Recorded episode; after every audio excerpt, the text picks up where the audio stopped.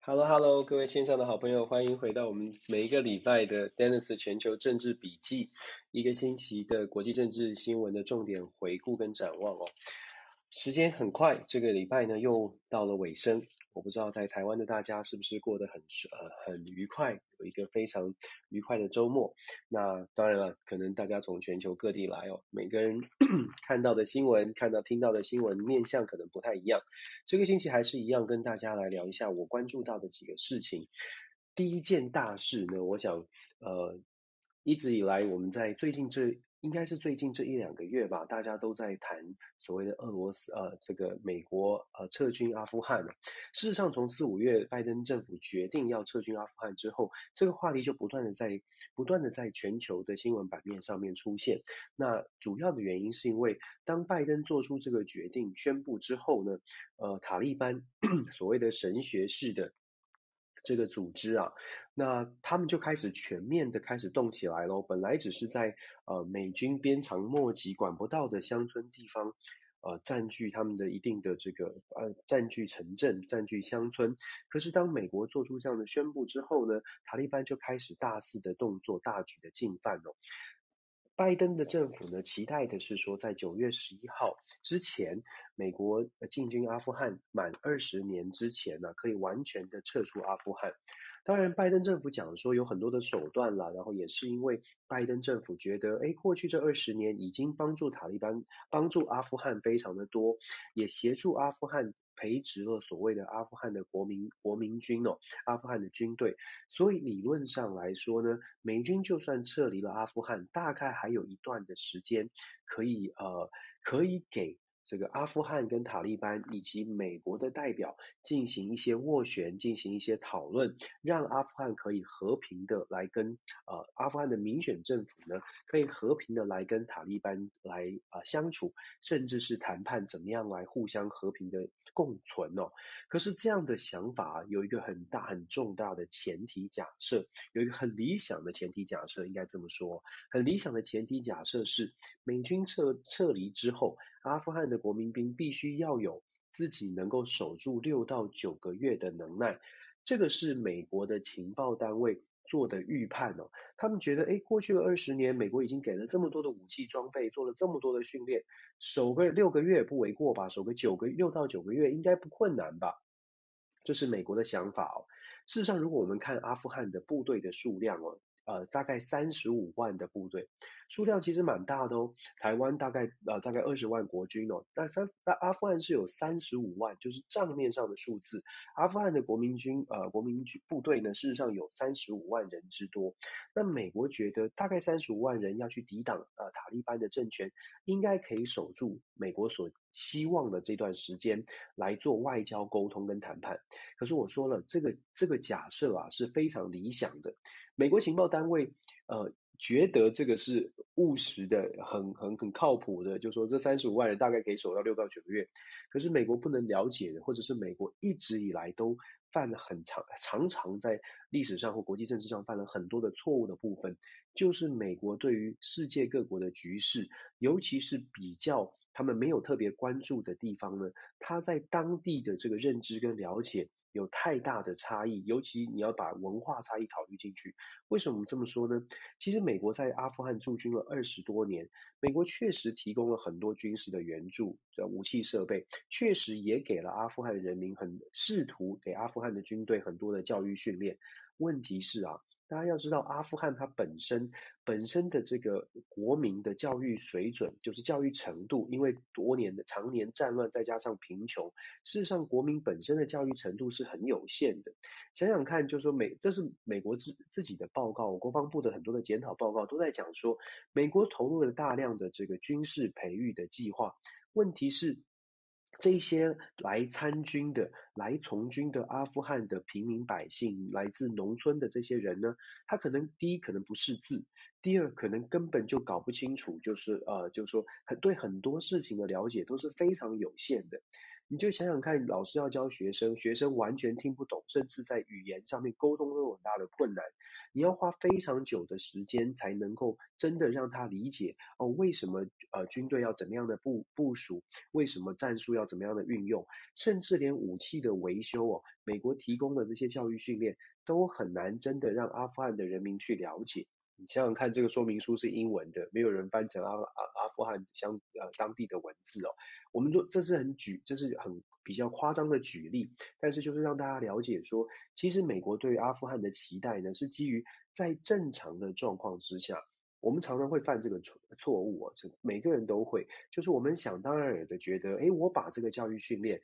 美军的这一套东西带到了阿富汗，阿富汗就会学到了，可能花一点时间，想象当中，哦，那没关系嘛，我们多给他，本来美军的新兵训练可能这四个月，我们把它变成八个月，阿富汗人就懂了。可是很抱歉哦，理想跟现实有很大的落差。当你在当当你在阿富汗招募的这些军军人，可能从农村招募来的军人，第一他的教育程度不高，第二他从军的理念跟从军的想法，并不是真的要保卫国家，而是因为太穷了，到部队里面才有饭吃。想象一下这样的情况哦，那美国把美国想当然尔的事情带到了阿富汗。可以想见，为什么阿富汗的军队训练了二十年，可是还是如此的不堪一击。这也导致了为什么美国期待的六到九个月的预算，大概在九月十一号完全撤离之后，还能撑六到九个月这样的想法呢？是完全的失真哦，这个情报完全失真。当然了，情报单位会不会被打屁股，我们不知道。但是现在的状况确实完全还九月十一号都还没到呢。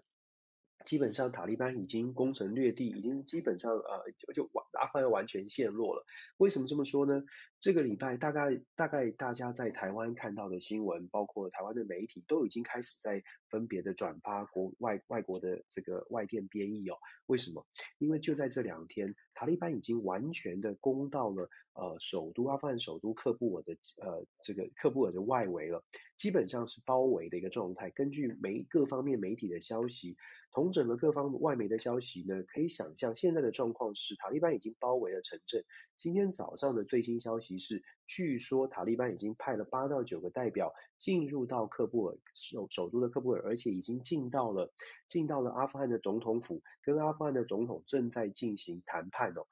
我们在说美国希望做的谈判，说啊、有六到八个、六到九个月的时间可以谈判。美国的期待是透过外交斡旋，可以让塔利班和阿富汗的政府呢平和平的共存、和平的相处。现在啊，已经没有什么和平共存相处的问题。现在塔利班要谈的是和平的政权转交接跟政权转移哦，已经没有。和平相处，五五分、六四分、七三分，什么什么九一开，没有，没有说我占一部分，你占一部分。现在谈的塔利班要的就是你把全部的政权交给我，我们要和平政权转移。基本上这样的谈判呢，也不算是谈判了，因为你已经大军大军兵临城下，所以基啊、呃，所以是没有谈判的。美国这边做出什么动作呢？从上个前几天呢，我们先是传出呃，拜登总统下令。紧急调派三千的三千名的这个武装部队，可以说是特种特种部队了，到阿富汗去进行使馆的撤离哦。当时国防部的消息跟新闻还在讲说，美国没有放弃阿富汗，美国会在大呃使馆呢留下。Core Core Staff 就是核心的人员，就是还是可以维持使馆的运作，在阿富汗的使馆运作。可是最新的消息呢，已经完全不是了。不只是前几天的三千人哦，现在再加码哦，再加一千到两千的这个呃特种部队，其中还包括在美国非常著名的八十二空降旅哦，这个就是真的是特，这是拍电影一样的特战部队哦。这些这个这个这样的特战部队，基本上不是随随便便会动员的，除非它是一个。真的是非常紧急的撤离的状态。大家想象一下电影的情节，现在在阿富汗正在上演七十二小时，最新的命令是七十二小时之内全部撤离，没有什么什么核心人员这种事情哦。不只是美国、德德国啦，或者是欧洲这些国家，现在都把自己的使馆从阿富汗克首都喀布尔里面的 Green Zone 撤离到阿富汗的机国际机场喀布尔国际机场附近哦，做最后的这个斡旋跟协商，做一些调整。我刚我刚刚说，呃，阿富汗的首首都喀布尔有一个叫做 Green Zone 绿区哦，大家想象一下这个 Green Zone，Green Zone 是一个严密戒备的一个城区，有点像是什么呢？大家如果看这个。这个叫做什么？这个八百壮士哦，四行仓库，可能大家想象一下，上海外上海租界就是这个概念，Green Zone 就是当年上海租界的概念，隔了一道墙。墙外呢是战战火频仍，墙内呢是歌舞升平哦。但是现在 Green Zone 也守不住了，这就是非常狂，就是非常紧张的一个状态。现在是在 Green Zone 里面的所有的使馆呢，基本上通通都撤离，全全国全世界的使馆都撤离。那美军呢，我刚刚说了，现在加码，最新今天的消息是在加码，让最精锐的特战部队要去做这个撤离的动作。我们说美国做的，美国做这些动作，它证证实什么？证实阿富汗陷落已经是就在这，可能在七十二小时之内。跟大家报告，跟大家说明的是，整美国会做这样的，美国现在做的事情，七十二小时之内撤离哦。大家觉得，哎，只是救人，不是？其实七十二小时下达这样使馆七十二小时的这个撤离的指令呢，它不只是人员的撤离。很麻烦的是，在阿富汗首都喀布尔的美国大使馆，过去是一向是中东的情报重镇之一。换句话说，这个使馆里面呢、有非常非常多 重要的机密文件。所以，当你下达七十二小时撤离，而且是连核心人员通通不要的时候，意思也就是说，现在所有的文件要在七十二小时之内通通销毁，不能带走。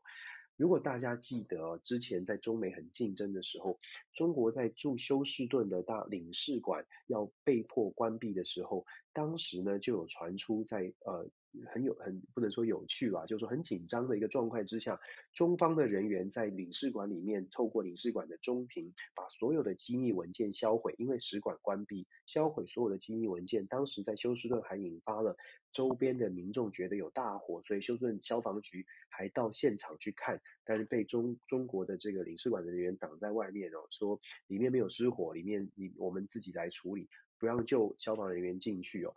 我用这个例子来告诉大家，现在的情况在阿富汗是非常的紧张。那美国是完全撤离了，那派出的精锐部队，呃，意义也是说现在的状况非常呃战战战争是已经打到了城内来。之前美国派出这个呃协商代表到卡达。去做这个斡旋哦，那本来是说，就像我说的，本来其理想的状态，在想象的是塔利班跟阿富汗可以谈说，我们要五五分啊，怎么分，怎么样来和平的相处。现在不是哦，今天早上呢又是一样的，这个媒体在很每现在是每三十分钟都有一个更新，大家可以稍微看一下，包括 CNN 全球的媒体都在关注这个话题。今天早上传出来最新的消息是，美国派出派到卡达去谈判的这个代表呢，传达拜登政府的最新的需求、最新的要求，要求什么呢？要求克在喀布尔周围的这个神学士塔利班的军方，不要在美军完全撤、美国人员完全撤离之前进军卡布克布尔，就是你让我先撤完，我美国人先走完之后，你要做什么，你再做。这是很卑微的，这是很无奈的。就说现在的这个所谓的和平谈判的代表谈的条件，已经不再是什么和平共存，现在已经完全是讨论你先不要，你让我美国的外交人员跟公民先撤离，撤离之后你们要怎么打是你们家的事哦。我这样讲讲得很现实哦，但是大白话就是如此哦。过去这一个礼拜，我们可以看到，当塔呃塔利班步步进逼阿富汗的各大城市的时候，美国国防部包括美国拜登总统他在接受访问的时候，他的谈话的内容跟意思已经是越来越直白，就差没有说，就差没有说这个这是你家的事哦。可是，其实传递消出来的消息，从礼拜二拜登接受媒体采访，礼拜三、礼拜四国防部不断的在被追问说，为什么一直在征兵？为什么军队的人数不断的在在提在增加哦？都在讲的同样的一件事情，这是阿富汗人要面对的事事情，阿富汗人必须自己硬起来哦。所以我们在看美国面看这个美国从阿富汗撤军这个重大的国际消息，我想接下来这几个小时变得非常关键。就如同我说的，塔利班的代表已经进驻到阿富汗的总统府，现在在进行谈判，最后的结果非常有可能就是呃弃械投降。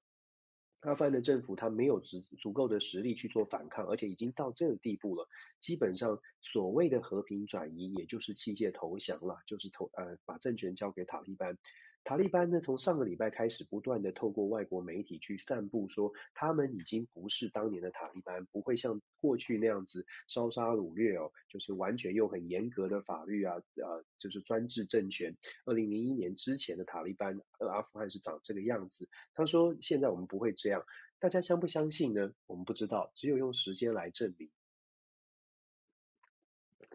不过重点在于，接下来如果塔利班真的取得了阿富汗的执政权，塔利班怎么做会直接影响到美国还有其他世界各国，就是其他的可能在世界上受帮助的国家如何来看待美国，如何来看待其他的像欧洲的这些国家，都当过去这二十年来都在讲说要帮助阿富汗建设阿富汗。问题是看起来现在过去的承诺，感觉起来好像都是像变了心的女朋友回不来了，是不是？我说国际政治哦，看阿富汗的状态，有的时候跟大家聊一聊，大家想一想之后会觉得，哎呦，真的是像极了爱情。当大国，就是喜欢你的时候，好觉感觉好感觉好像他会把全世界都奉上来给你，告诉你说我会给你军备，我会给你很多的资源，我会给你最好的，我会帮助你站起来。可是当他觉得，哎，我们呃不值得了，不值得这么做了，呃，这个一切世界通通都呃反颠倒过来了，啊、呃，说走就走，一去不再回头哦，像极了爱情。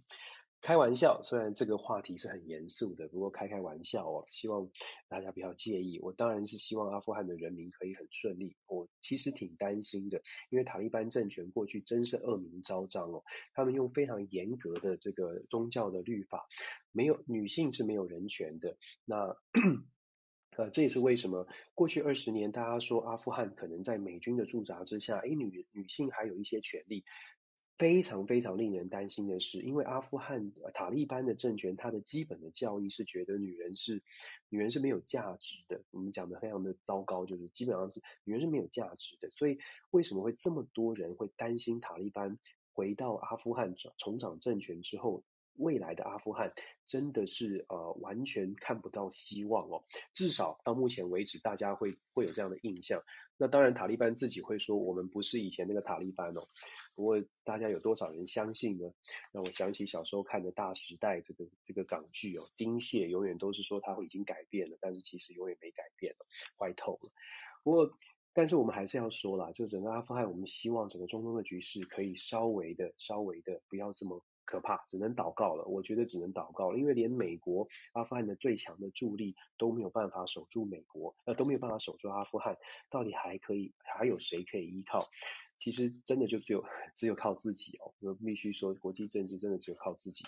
我们说到靠自己哦，整个中东的局势在阿富汗陷落之后呢，美国拜登政府的形象可能会受到很大的打击。那如果说塔利班又恢复到当年那个塔利班烧杀掳掠，用宗教的律法来严格的控制这个这个国家。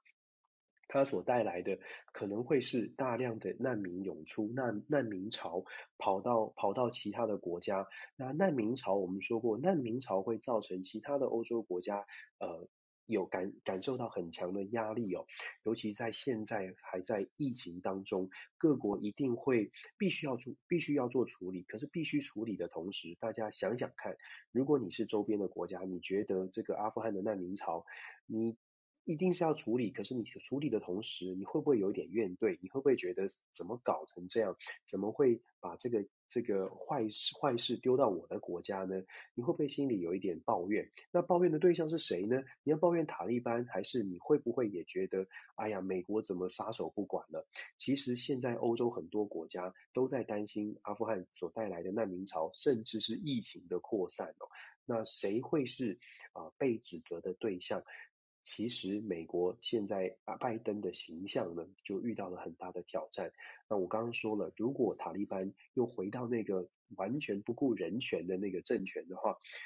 传出来的这些人权的争议，包括了可能像是很残忍的斩斩首啦这些消息，如果传出来，每一个负面的消息，它不只打击的是塔利班的形象，更严重的其实是会伤害到美国的形象。当然，我们可以说一下为什么，你可以想象为什么美国现在要召开什么民主峰会哦，想一想这中间的关联。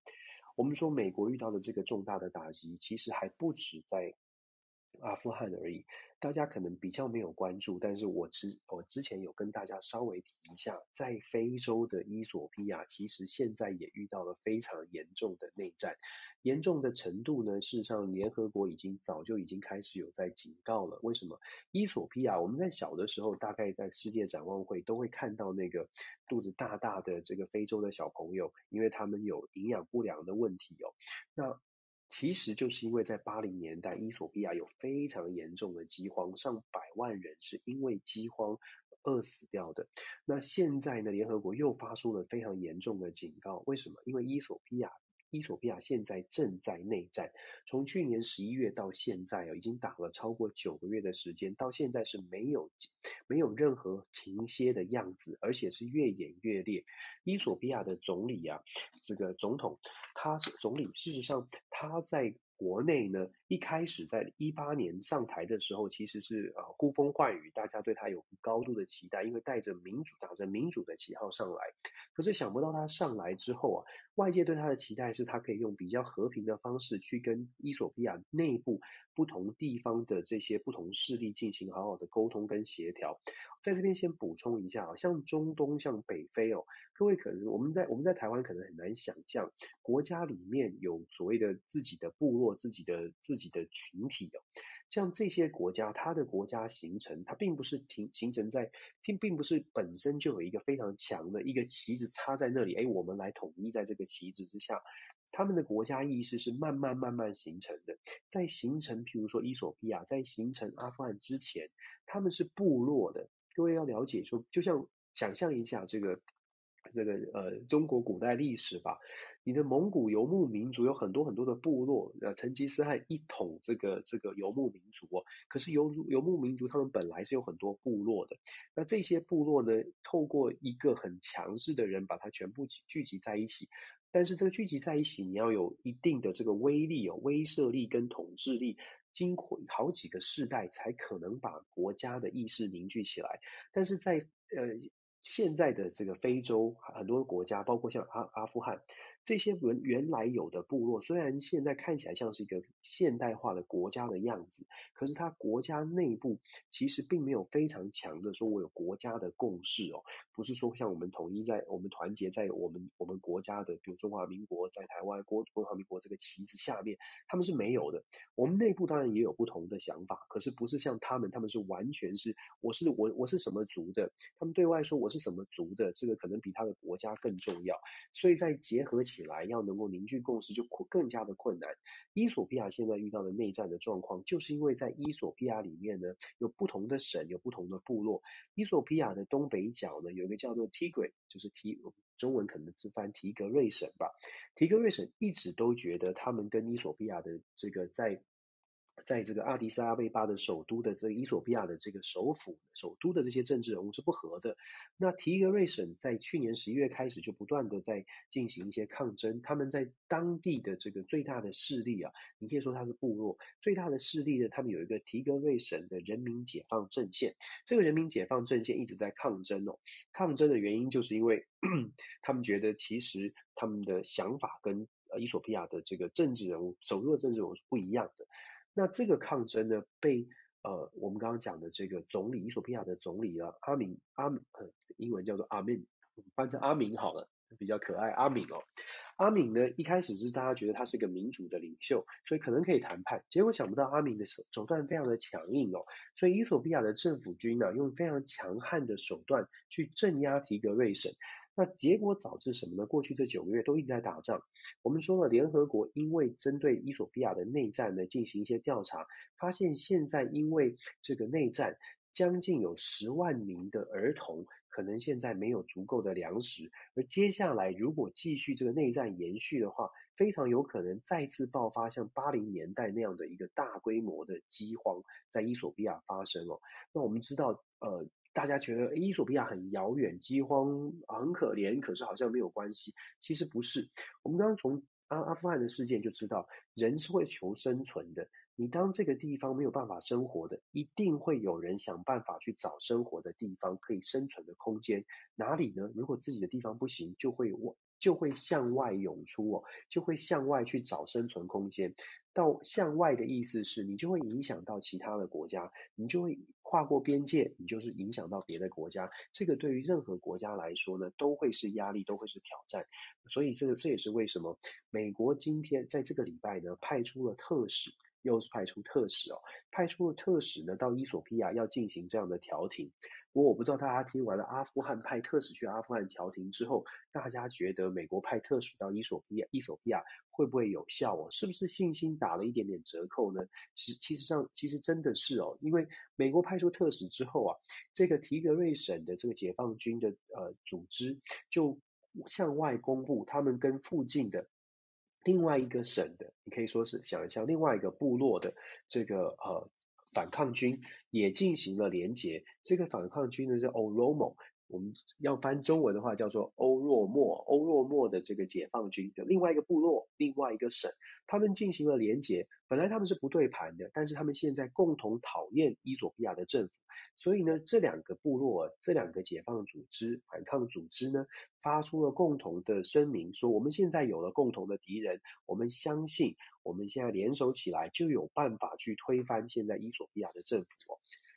讲了这么多一样的，美国呢希望用外交手段去做调停，我不知道现听到现在大家觉得外交手段到底有没有效？如果大家跟我一样觉得，哎呦，拜登政府的这个期待理想要用政治手段、用外交手段来解决很多的军事冲突，好像效果不是很好。如果大家也跟我一样觉得有点担心的话，事实上我我我会觉得这个担心是合理的，因为看起来呢，伊索比亚的这个内战。好像也没有办法用外交手段就可以调停成功哦。其实，呃，我我就像我们说的，国际政治很现实。美国在送出代表，呃，所谓的调停代表到阿富汗、到卡达进行调停的时候，巴基斯坦哦，就是阿富汗下南边的巴基斯坦的政府呢，就大力的疾呼说，如果想要到现在还想要用外交或者政治手段就可以处理阿富汗的事。议题基本上是过于乐观了，人家没有讲得很直白，讲更直白一点是傻了，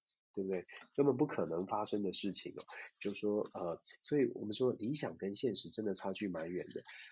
阿富汗看起来状况非常的不好，我们祈祷真的是有和平转移，不论最后的不谁执政，对我们来说，我们还是祝福或者是为他们祷告，希望阿富汗的人民，无辜的人民真的可以面对比较和平的一个情况。不要是有大量的伤亡哦，那是我们大家都不乐见的。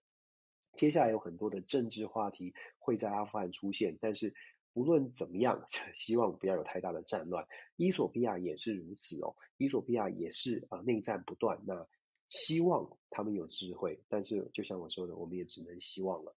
我们讲完了比较麻烦的这个呃阿富汗跟。跟这个伊索比亚现在都是真正在军事冲突当中比较麻烦，恐怕没有办法用外交手段来解决的问题呢。接下来我们稍微的移到不是这么麻，也也很也挺麻烦，但是还在还没有到兵凶战危，还可以用外外交途径来做一些智慧化解的伊朗。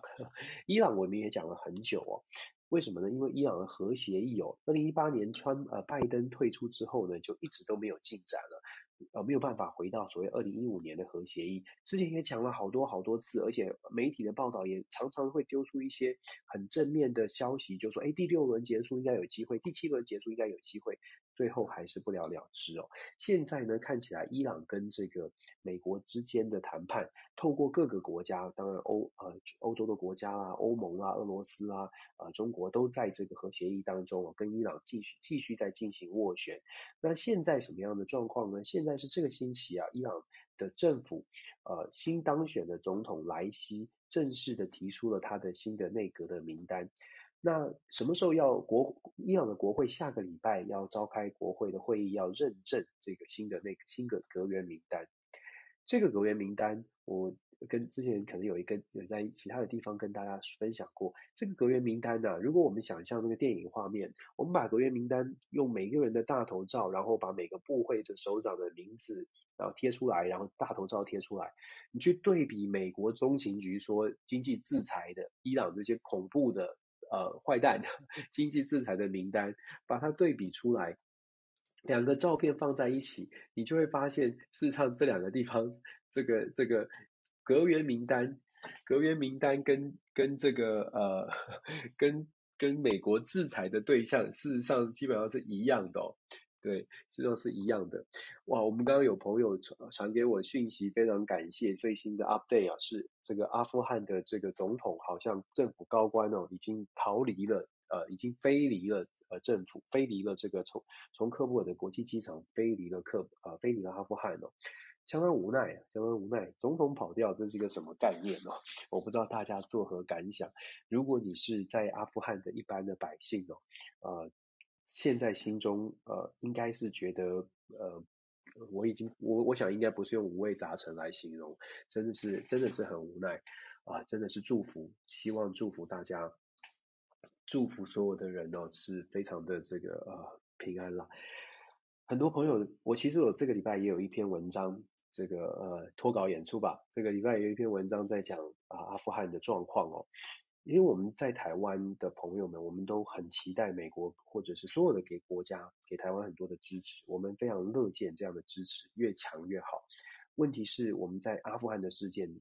活生生的在我们眼前上演，全世界透过各种管管道在我们眼前上演了，是不是代表美国很坏？有些朋友问我说啊，美国可不可靠？是不是代表美国很坏？美国就是很现实。第一，美国很现实，可是全世界各国国际政治就是现实的。那美国坏不坏？我们不能用好或坏来形容，我们只能说美国或者是其他的国家一定是考量它到底要不要负担这样的成本。那我们要想的，在台湾哦，因为我们很很依赖美国，很期待美国、日本其他的国家给我们帮助。我们在依赖的同时，要看阿富汗的故事，看到的是阿富汗没有。我们说了，阿富汗没有真正的觉得自己要把自己的军队强化起来。我刚刚讲了，美国要给阿富汗的军事训练好像很厉害，可是阿富汗人没有真的受教，或者是阿富汗人没有真的理解到，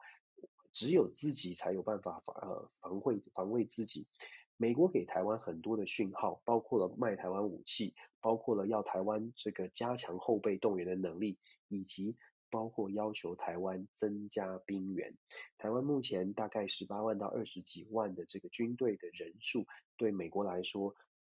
他们觉得在呃制约中国或印太的战略当中，台湾的军事的能力确实不足。如果大家关注美国最近国会呃 Duckworth，Duckworth 有一个参议员哦，伊利诺州的参议员，他的这个提案，提案什么呢？提案要求美国的国民兵。美国的这个 National Guard 国民兵跟台湾的军方、跟台湾的国防力量或者后备后备力量做一个整合，为什么会这样的提案？原因就是因为他们觉得在台湾除了正规军之外，台湾可能需要更多的、更多的这个军事，至少人员数量可能都要增加。那当然，全民的防卫意识在美国的各方面情报搜集里面很清楚的显示，台湾的国防意志是不足的。我不知道这样讲是不是太太太太太冲击哦？可是我还是呃该讲什么我们就讲什么。我其实我看到阿富汗的故事的，我一直都很希望可以用某种方式让台湾的朋友们知道，我们台湾自己要想清楚。其实阿富汗只是呃一个最新的故事。如果你回顾从七零年代越战，如果大家稍微喜欢历史，七零年代的越战，七零年代不止越战，七零年代还有库德族。库德族在七零年代的时候是美国希望他们帮助美国去呃打一些中东的战争。从七零年到九零年的伊拉克战争，库德族又被美国找来说，哎，来跟海山做对决，结果害得库德族呢有数十万人被海山用化学武器攻击，流离失所，甚至是受伤，大人小孩都受到化学武器的攻击。联合国确实有谴责，但是死亡的或者受伤的还是库德族人。到了二零一八年，呃，是二零二零一零一五年左右。呃，美国为了要攻击所谓的伊斯兰国 ISIS，大家如果有印象的话，在中东 ISIS 很可怕，呃，这个宗教的这个呃武装部队 ISIS 很可怕。美国呢找了又找了库德族说，如果你帮我的话，我们会帮助你建立家园。库德族真的就投入了大量的民兵去打 ISIS，帮助美国打 ISIS。打完之后呢，库德族得到什么？呃，川普在二零一八年，在我我说了好多次这个故事，是很无奈的。川普在二零一八年的时候，公开的在华盛顿，美国首府华盛顿 D.C. 华盛顿纪念边碑前面种了一排树。他说呢，这一排树就是纪念库德族的跟美国的友谊哦，感谢库德族帮助美国呃一起来推广呃世界的民主，就这样子，仅此而已。所以。我我们无意说美国好或坏，我觉得大家可以自己去判断所谓的国际现实，什么样是国际现实？我刚刚说了，有点像是太像像极了爱情嘛。当他觉得喜欢你，或者他觉得诶这个合作是有用的时候呢，你会感觉受帮助的国家会感觉拥有了全世界。可是当他觉得没有用，或者是效果不大。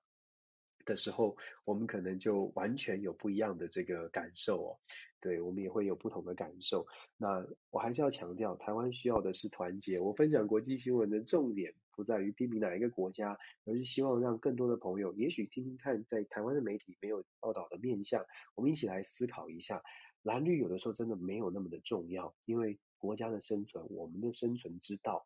那个我不会讲日文哦，但是有一个日本什么仆的生存之道。我们的生存之道是什么？这个不是政治人物在国内里面吵，告诉你蓝，告诉你支持蓝、支持绿就可以解决的。有的时候我们自己每一个人，如果真的可以看到台湾以外的事情，有一些故事，有一些新闻，其实可以让我们有很多很多的想象的。哎呀，今天讲怎么讲到提发问，这样就回讲太多。我们很快的还是说这个礼拜哦，我刚刚说了伊朗哦，讲到伊朗，我们讲 差差。上课被打断。讲到伊朗，我们讲到伊朗的这个新的内阁。事实上，伊朗的新的内阁，我刚刚说，大家想象一下，把那个他们的照片通通拿出来，你就会发现伊朗新内阁的名单的照，大头照，跟中美国中情局、CIA 这个什么呃，伊朗必须要被制裁的人物啊，他的这个整个图像名单列出来，你就会发现，哇，全部都是全部都在榜单上诶，但就是就是这个这个反美人士大大集合哦。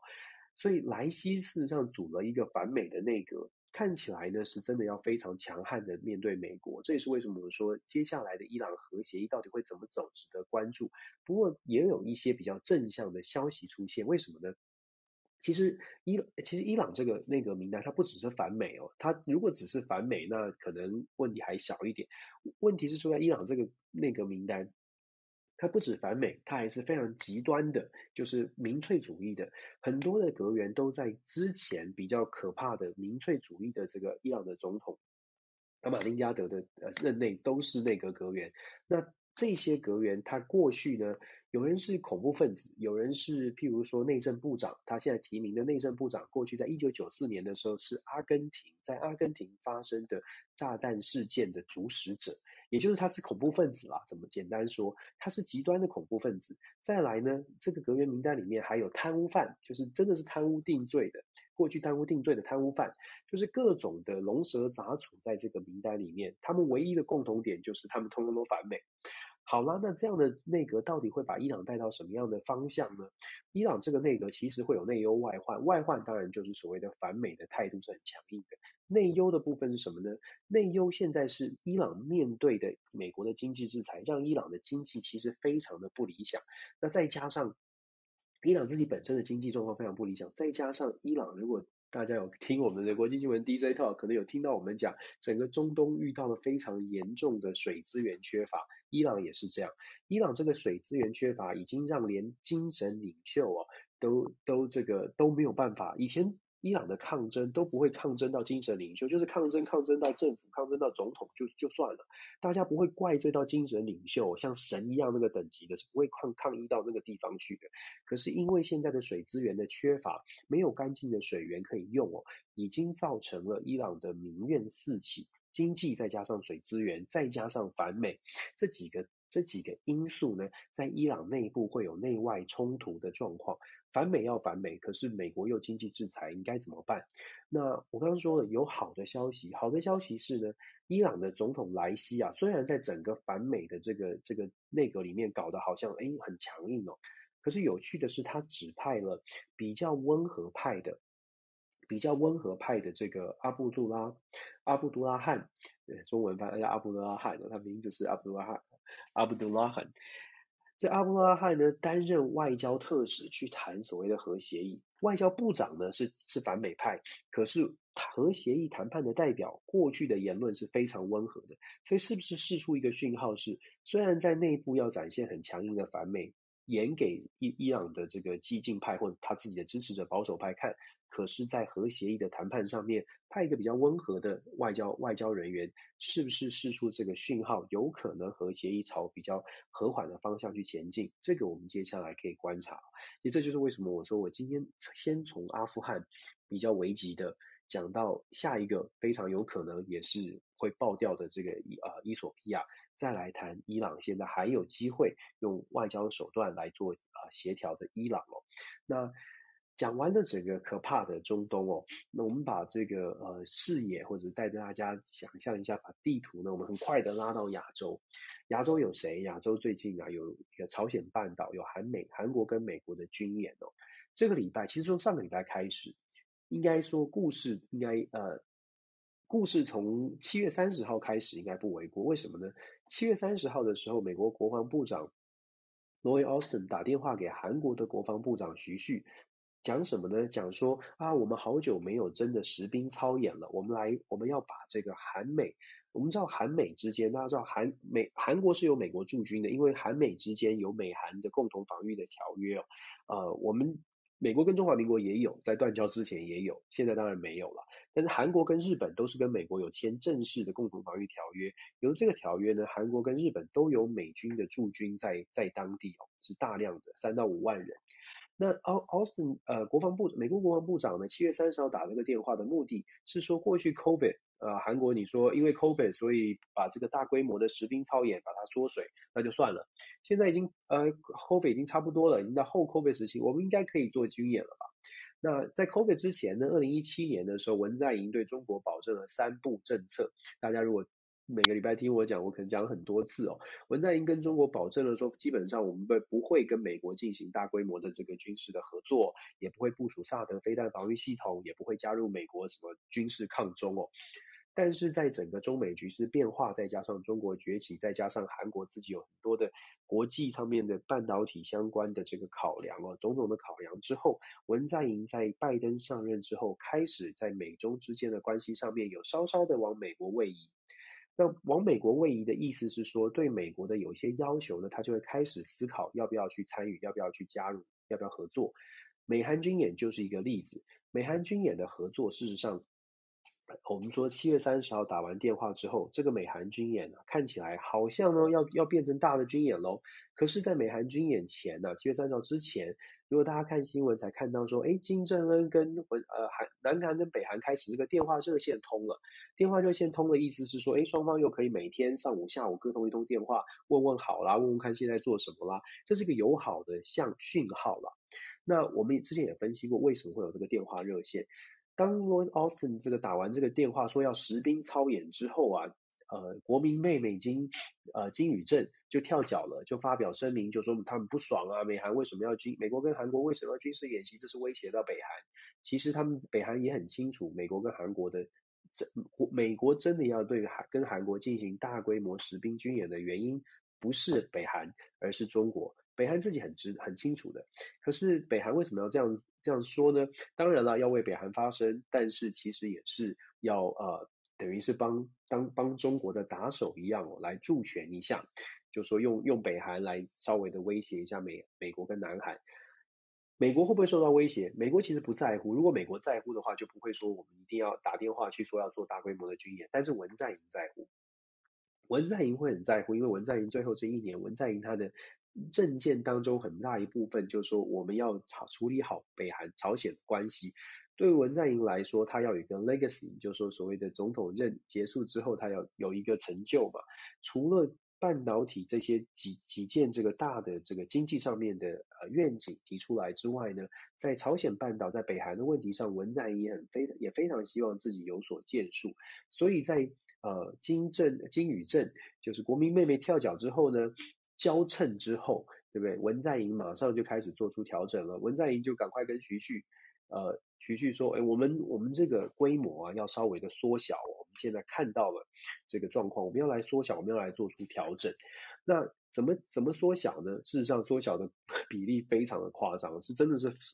跟本来预期的，有人说是缩小了变成四分之一，有人甚至是说缩小的比美国期待的是缩小的剩下十分之一甚至十二分之一哦，变成真的从实兵操演变又变成又回到了打电动一样，变成模拟兵推哦。这样的一个呃程度哦，所以在韩国的状况呢，现在的现在的情况是，美国非常希望韩国可以加入加入美国这一边，美国战队，但是韩国它的考量不会只有美国的亚太战略，不会只有要帮助美国制约中国，事实上韩国它还有自己呃北韩以及国内政治的考量，韩国选举快到了，所以现在韩国啊呃。尤其是文在寅的政府跟他的政党在各项考虑的时候，他不会只完全考虑到美国的想法哦，这一点是可以跟大家做分享的。因为大选快到了，所以接下来我们会看到在韩国呢有更多的呃有趣的事情、有趣的争议会出现。在韩国，我们稍稍的做做一些这个简单的说，我可以跟大家说，韩国现在韩国美。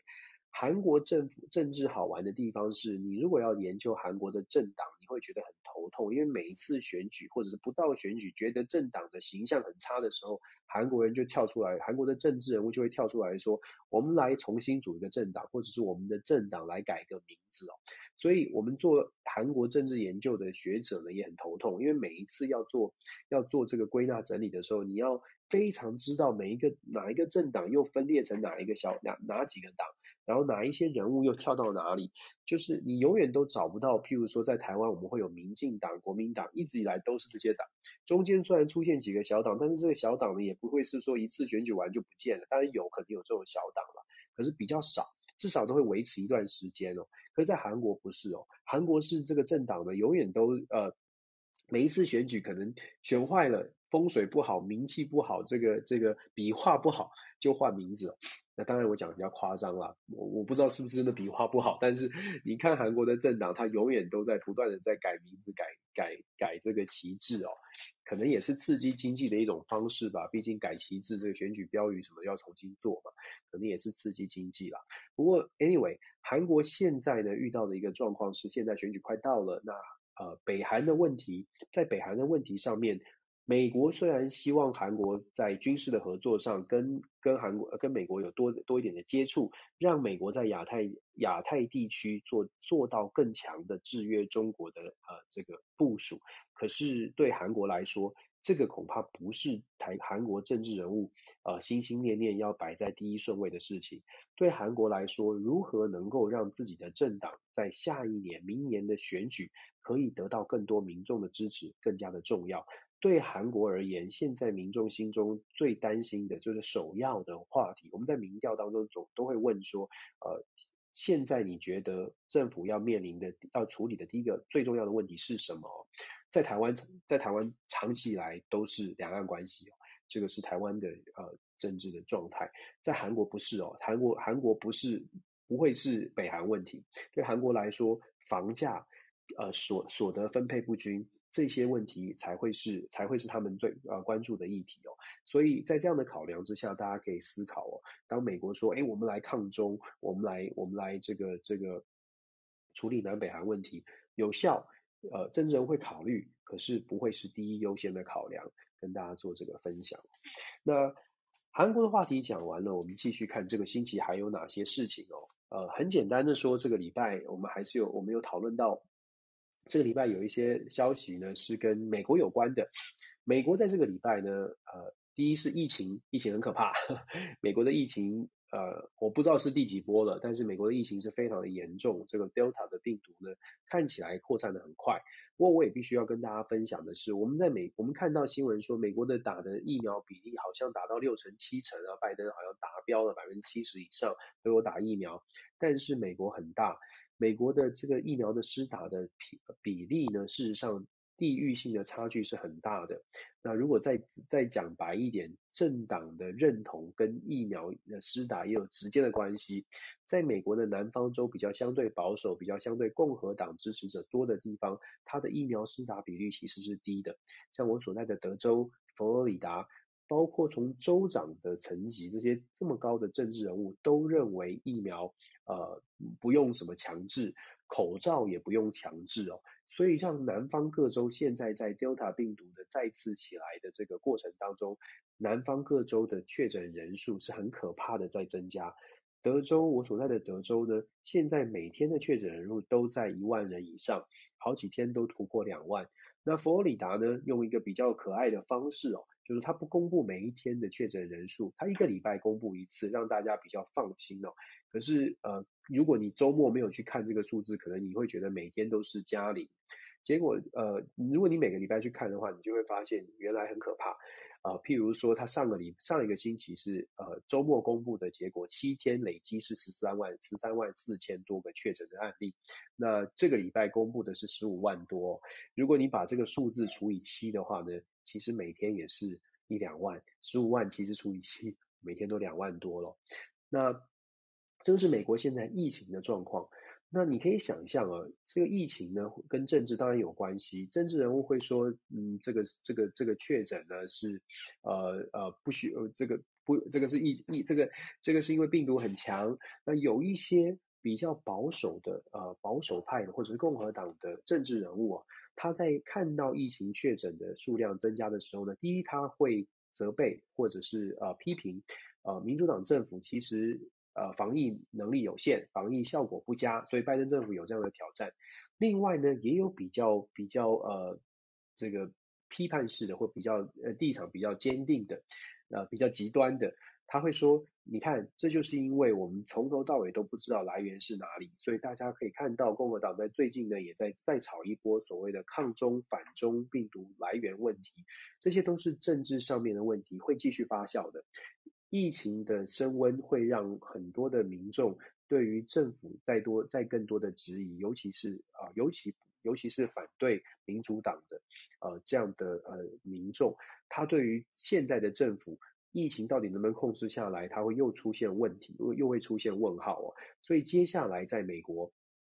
疫情如果没有办法有稳定的克制，事实上连带的在政治上面也会有产生效应。那我们讲到政治效应呢，我们就不得不说，这个礼拜在美国的大新闻之一就是纽约州长库莫请辞。在台湾的朋友，如果你知道你听过纽约州长，我相信也是因为疫情的过程当中，大家在电电视上天天看到库莫的出现了。库莫他他的崛起窜红全球知名，就是因为他在疫情过去这一年疫情一年多的疫情当中。他扮演着跟川普是完全对立，或者是态度完全是相反的角色。川普在告诉大家说不用担心，我们都可以处理好的同时，库莫说我们要担心，我们要强加什么样的作为。所以库莫跟川普基本上是民主党跟共和党如何来防治疫情的一个对立面的呃的的呈现。那当然你就可以想象，库莫在民主党的所谓的呃呃政府应该多做多多所作为的。这个想法当中，他得到了非常多的、非常高的声望。在二零一九年、二零二零年、二零二零年疫情的过程当中呢，库莫得到了非常多的加分。再加上他有一个非常知名的 CNN 主播 Chris Cuomo 这个弟弟，跟他做每天早上的现场的连线，当时收视率是非常高的。他们在谈疫情、谈家庭，甚至呃，甚至还有谈他们谁是妈妈最喜欢的小孩哦。这些都变成美国人茶余饭后的话题，再加上因为封城嘛，哪里都不能去，所以天天看他们两个兄弟在电视上面呃表演这样的一个家庭温馨喜剧，其实是很受欢迎的。可是大家没有看到的或者不了解的是，库莫其实他之前就是一个争议很多的政治人物。Cuomo 这个他他们家在纽约州是很有势力的。Cuomo 的爸爸 Mario Cuomo 在纽约州是之前的纽约州的州长，在 Cuomo 十五岁开，在 Cuomo 十五岁的时候就跟着他爸爸在纽约州担任政治人物。那从大概呃十八岁开始，他爸爸就担任副州长。接下来一路做了十几年的州长，所以库莫家族在纽约是非常有实力的。可是也是因为这样子呢，让库莫从小就会觉得说，这个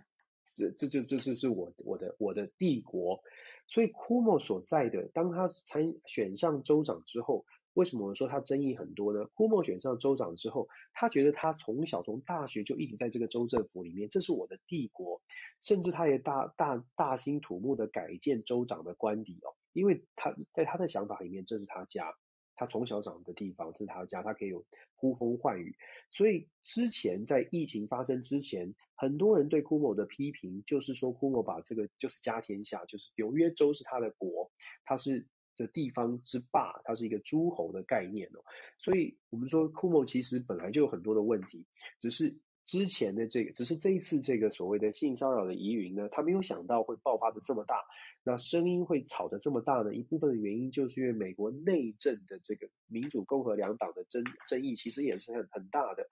民主党希望他下来，这个爆发出来，有一说是有人把他这个十一个十一个这个性骚扰的案件爆料出来，有一说是民主党内觉得他在他在纽约州已经任职三届了，他再选的话是第四届。等于是挡住了后面在纽约州可能会崛起的政治人物的出路。当然了，有一个矛头就指向了纽约市长白思博。大家觉得说白思博跟跟库莫本身就有很多的这个冲突。那纽约州长的选举很有趣的是，纽约州长的选举呢，整个纽约州很大，大家知道的可能是纽约市或者是长岛地区，大台湾的朋友可能比较熟悉。可是还是一样，请大家看一看纽约的地图。纽约其实从最右边的长岛，对右下角的长岛纽约市，一直延伸到左上角的加拿大边际边界的什么尼亚那个 Niagara Falls 啦，这个尼加拉大瀑布，然后大瀑布，然后水牛城，其实这个范围是非常大的。纽约州是全美前四大州人口还有范范围，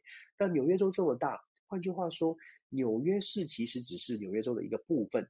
大部分的纽约州其实是很保守派的，可是民主党为什么可以在纽约州的选州长都总是会选上呢？因为民主党囊括了大概所有的纽约州跟长岛的长岛这边人口比较多的这个票源都是民主党的支持者，所以纽约州长啊，很多时候他会把纽约市的政绩看得非常的重要。那大家想象一下。纽约州长把资源跟关注放在纽约市，那你纽约市长要做什么呢？如果你纽约市长遇到遇到一个纽约市长是他有政治抱负，想要再上层楼的，事实上他就会非常不喜欢纽约州长对于纽约市指指点点。可是偏偏纽约州长又有资源可以来分呃来做分配，分配给纽约市，所以纽约市长跟纽约州长的关系，如果是好朋友。如果是这个没有太大的野心，或者是没彼此的政治利益没有太大冲突，那大概相安无事。可是如果两者都有政治大位，如如果都有政治的抱负的话，其实冲突就会不断，因为双方都想争取舞台，结果你大家都在争这个舞台，结果就会变成很大的冲突。像现在，像过去这几年，库莫跟白斯伯就是遇到这个遇到这个很严重的问题哦。那我们说纽约州长下台辞职下台呢，对库莫来说是不得不为，因为现在我们说民主党希望他的形象不要拉坏民主党二零二二的年的选举，甚至影响到未来，所以民主党希望他下台，共和党不用说，当然希望他下台，因为已经占据州长的位置很久了。所以库莫如果不下台，如果不做辞职的动作，库莫会面临的是纽约州议会的弹劾。你知道政府纽约按照纽约州法呢，如果库莫被弹劾的话，他就再也不能选公职了。所以你要想想想象，如果你是库莫，你其实你还是希望有朝一日你还可以东山再起。那么第一步你就必必须要避免你自己的资格被取消的问题。所以要避免这个问题，辞职是最好的方式。所以你看库莫这个礼拜他的辞职声明，事实上他是一个政绩宣扬。他的辞职声明里面不断的在强调过去这十几年啊，他做了哪些事情，基本上是个政见发表会。那接下来呢，库莫会有怎么样的这个呃动作，或者库莫会有什么样的安排？短期之内恐怕他会销声匿迹一阵子，但是他呃，我相信只要他没有完全的、完全的这个呃失去呃支持或完全的对政治放弃，事实上很难说未来的 Cuomo 会不会再东山再起。那接下来的纽约啊，呃纽约州呃会怎么样的发展呢？民主呃基本上很有趣，就关关键在于新的这个接替的这个副副。副州长，他叫 Kathy Hochul，Kathy Hochul 能不能在接下来十五个月任期之内把纽约州的疫情好好的控制，然后展现出纽民主党人也可以做到，也可以做好这个很多的工作，这是他的挑战哦，这是他的挑战。那很快的说，我们刚刚说纽约是美国四大天王州之一，最重要的四大州，纽约州、加州呃纽约州、加州、佛罗里达跟德州，在美国的总统大选的选举票里面，这四大州呢是占据的票数最多的。换句话说，民主跟共和两党在这四州当中，在任何大选都必须各拿两州，如果有一个州跑掉了，如果有任何一个党拿下了三州，基本上那次的选举呢就结束了，大概就定掉了。所以各个各个政党，两大政党都必须要巩固他自己的蓝州跟红州。现在的所谓的蓝州就是纽约州跟跟这个加州，红州呢就比较是佛罗里达跟德州。这个这个政治版图未来会不会动摇，其实很有待观察哦。未来的美国政治有机会的话，呃，在其他的这个呃新闻上面可以跟大家更做更更多的分享。这个礼拜还有一些消息跟呃中国大陆有关，我不知道算不算轻松的消息。这个星期中国大陆有一些又有新的政策哦，它开出了这个禁止它这个在 KTV 唱的歌禁歌名单，跟台湾有一些关系。呃，在中国大陆的禁歌名单当中呢。很多歌都是新歌，我也不太会唱，但是我知道有一首歌，我我小时候唱也会，大家会唱的，很很很开心的歌，叫做《我爱台妹》，我不知道大家有没有听过张震岳的《我爱台妹》，居然是禁歌哦，那。但我想很多朋友也不意外了，因为中国大陆现在这个很多的政策都是很紧缩的，在言论自由上尤其是如此哦。那只是说这个礼拜有这样的消息跟大家做分享。那这个消息连带带出来的是，我们说过中国大陆现在呢有很多的政策是政府会影响市场，而不是开放让市场去影响啊、政策的调整。政府影响市场，它算释出来的讯号是让投资人，尤其是外资会非常的担心。所以当中国大陆的这一波的从滴滴出行，从从这个呃呃双减政策打补教业者，再到我们上个礼拜有跟大家讲到说，连奶粉要管，然后然后这个呃烟酒也要管制哦，这些消息呢，都确实让外资开始调整了。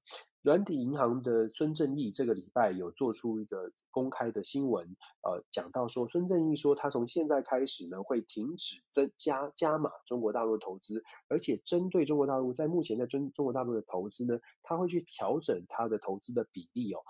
其实这个是一个讯号，呃，这个消息传递出来的是接下来我们要看的是有没有更多的外国投资人或者是外国企业，因为过去这一个多月以来。美中美中的紧张情势是外面的一个外在环境，看起来好像是这样。可是如果你呃看得再深入一点，你就会发现中国在做的这些事情，有一个有很多时候不见得是跟美中紧张关系有关，而是他国内要稳定政局，可能政治人物，尤其是习近平，他想要做特呃特定的事情来打击所谓的呃企业。当然了，也可以说有有一些说法，当然我们正反两面都呈现给大家来做思考哦。有一些说法是说，因为中国呢在发展的过程当中，像任何其他的民主非民主国家都一样，发展过程当中一定会遇到所谓的贫富不均、收入不平均，有一些人富起来，有一些人没有那么那么快富起来，这个在世界各国都会看见。那中国大陆的政府呢，担心收入不平均、贫富差距太大，会会导致社会当社会上面的。呃，抗争或者是不满，所以政府必须用强势的手段去介入，把这个贫富不平均、不平呃收入不平均的这个这个 gap 这个差距把它拉近。拉近的方法呢，就必须要打击所谓的大企业，必须要抑制大企业的不断的膨胀。抑制的方法在中国用的是政策，用的是所谓的政府的力量。那在民主国家呢，你就很基本上你不能用这样的方式哦，所以。呃，我刚刚说的正反两面的说法都有，反面的说法或者是比较负面的说法会是，哎，美中竞争，然后中国习近平要巩固他的政权。可是正面的说法呢，你可能也会听到，朋友们可能也会听到一些媒体会这样报道，他说，因为啊，中国有啊遇到了发展上面的困难，政府必须要积极的介入来处理可能发生的收入不平均的危机，要照顾人民的生活，所以政府必须要扮黑脸做这样的事情。我们说了，国际新闻呢，很多时候正反两面的意见。你喜欢不喜欢听听看，或许有某种程度的道理。毕竟每一个人接受到的讯息，他同样的讯息，他的感受会很不一样。但是作为这个呃想跟大家分享国际新闻的呃 一个老师吧，我我其实常常都觉得哦。正反两面的说法都去参考，都去思考，它有好处。它最大的好处是透过思考，我们知道也许可以将心比心，想一想为什么别人跟我的意见这么的不同？因为他接收到的讯息从一开始看到这件新闻的角度就跟我完全不同。所以我们常常在跟别人有在意见上面有冲突的时候呢，大家会直接跳说：“哎，你这个人就是冥顽不灵，你这个人就是有一定的立场。”可是忘记了。他本来可能也没有任何的立场，可是他长期接受的讯息是这个样子，所以让他觉得，哎，世界是长成跟我们想象的不一样。那我们自己也可以反思，我们所看见的世界是不是一定就是正确的世界？我所谓的正确是，当你的父母啦，当你的老师啦，告诉你说，哎，这个世界长这样的时候，我们有没有曾经去挑战？有没有曾经去看看不同的角度会是什么样子哦？那看了不同的角度，我们还有没有那个智慧再去做出比较，然后思考说，嗯，也许在怎样的方式之下，我们就可以一起成长，一起进步。我觉得解释解释国际新闻很有趣啊，解读国际新闻也是每一个人都能做到的，关键在我们想不想这么做。呃，所以这个礼拜跟大家聊得多了，讲得多了，还有朋友们的这个呃纸飞机让我多讲了一些哦，希望大家不要介意。我们这个礼拜谈了从中东的局势谈到呃朝鲜半岛，谈到呃包括包括我们台湾哦，然后我们也谈到了中国大陆。接下来呃每个礼拜呃同一个时间呢，星期天台湾时间星期天的晚上，我还是希望透过这样的方式跟大家分享一下这个礼拜我针对国际新闻的一些看法。如果觉得呃我谈的诶蛮有趣的，欢迎大家继续关注我们的这个频道这个房间，然后我会有 podcast。也希望大家关注 Dennis Dennis 全球政治笔记，我三不五时会手痒写一些评论哦，大家可以关注一下。那我们一起来了解国际，一起来看看台湾的位置到底在哪里。呃，非常希望在整个全球的变局当中，呃，可以让我们大家一起更有智慧的找到我们自己的安居乐业的生活生存之道哦。呃，我非常期待大家团结起来。台湾加油，中华民国加油！我我非常非常感谢大家一起来陪我呃聊聊天。好，谢谢大家。我那我们下个礼拜同一时间再开房喽。感谢大家，谢谢，希望大家下个下星期过得愉快。OK，拜拜，晚安，晚安，晚安。